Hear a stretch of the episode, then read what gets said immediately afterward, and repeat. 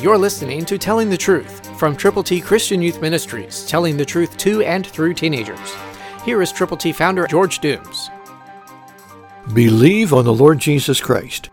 Jesus is talking to the Father, his Father, the Heavenly Father, and he says this, I do not pray that you should take them out of the world, but that you should keep them from the evil one. John 17:15 New King James keeping them from the evil one was Jesus' prayer.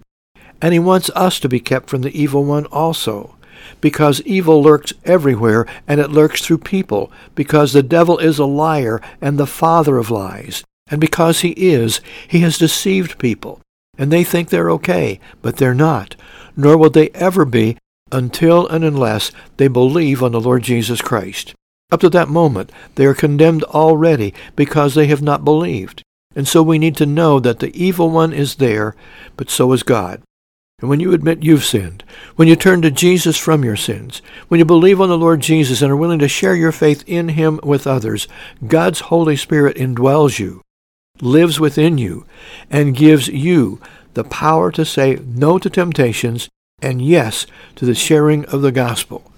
People are waiting for someone like you to tell them how to get to heaven it becomes your wonderful responsibility to share God's great good news. Christ through you can change the world.